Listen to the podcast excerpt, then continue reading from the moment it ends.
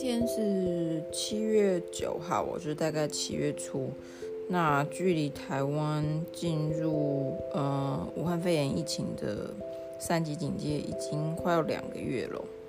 那呃昨天是宣布说会延长嘛，所以嗯这个状况可能要再持续一阵子。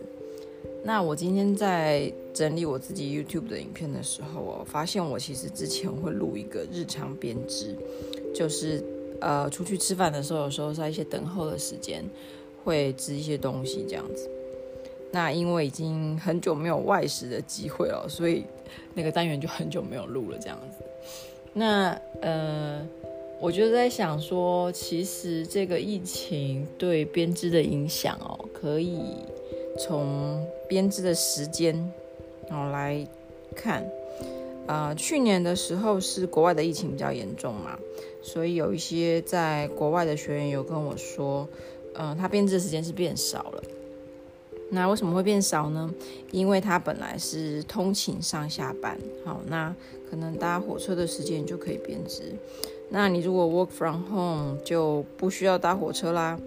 啊，那在家工作就没有编织的机会，而且，呃，如果是小朋友也没有去学校的话，你可能就是要花很多的时间去 supervise，去去看这个小朋友要做什么事情哦，那就更没有时间了。那呃，我的状况是，呃，我发现我都是用零碎的时间在编织比较多，那这个零碎的时间可能就是出门在交通工具上面。或者是呃吃饭在等上菜的时候啊，所以我完全不介意去吃什么法国菜啊之类，需要等很久，从第一道开始上的那种，我还蛮乐在其中的，因为那个时间都是我的编织时间。那现在都没有了，所以呃，我有发现我这两个月编织的东西变少了。因为如果在家里的话，嗯、就是在工作，刚好呃，我这两个月又在赶一个工作。那这个工作之所以很赶，是因为它的嗯规模，我们这样说好了，比我原先估计的多了很多。哦，那一般在翻译书的时候，我可能会看说页数是多少，然后大概抓个时间。那这本书呢，很不巧，它的页数比较多。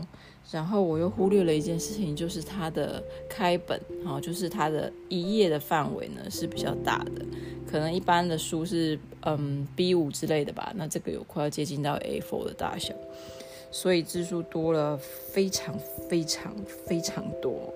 那嗯，我这几个月就有一种好像一直在这本书里面一直很努力要爬出来，但 还没有出来的感觉。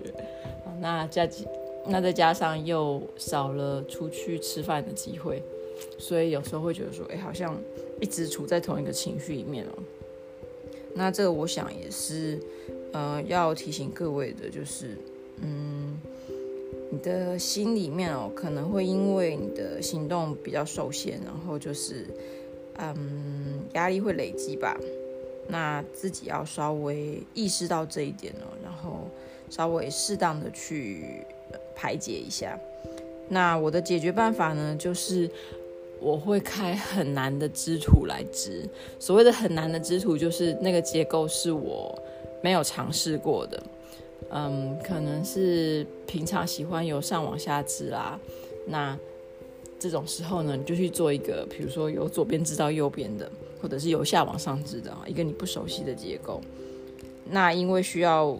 专心去搞懂那个结构，我就可以暂时脱离现实。这样，哎，这个是我最近觉得蛮有效的舒压方法哦。那也就是为什么我做了那个 Tin Roof Tee，然后那件拼色下山的原因，因为那个图就是呃跟我平常织的图呢不太一样的图。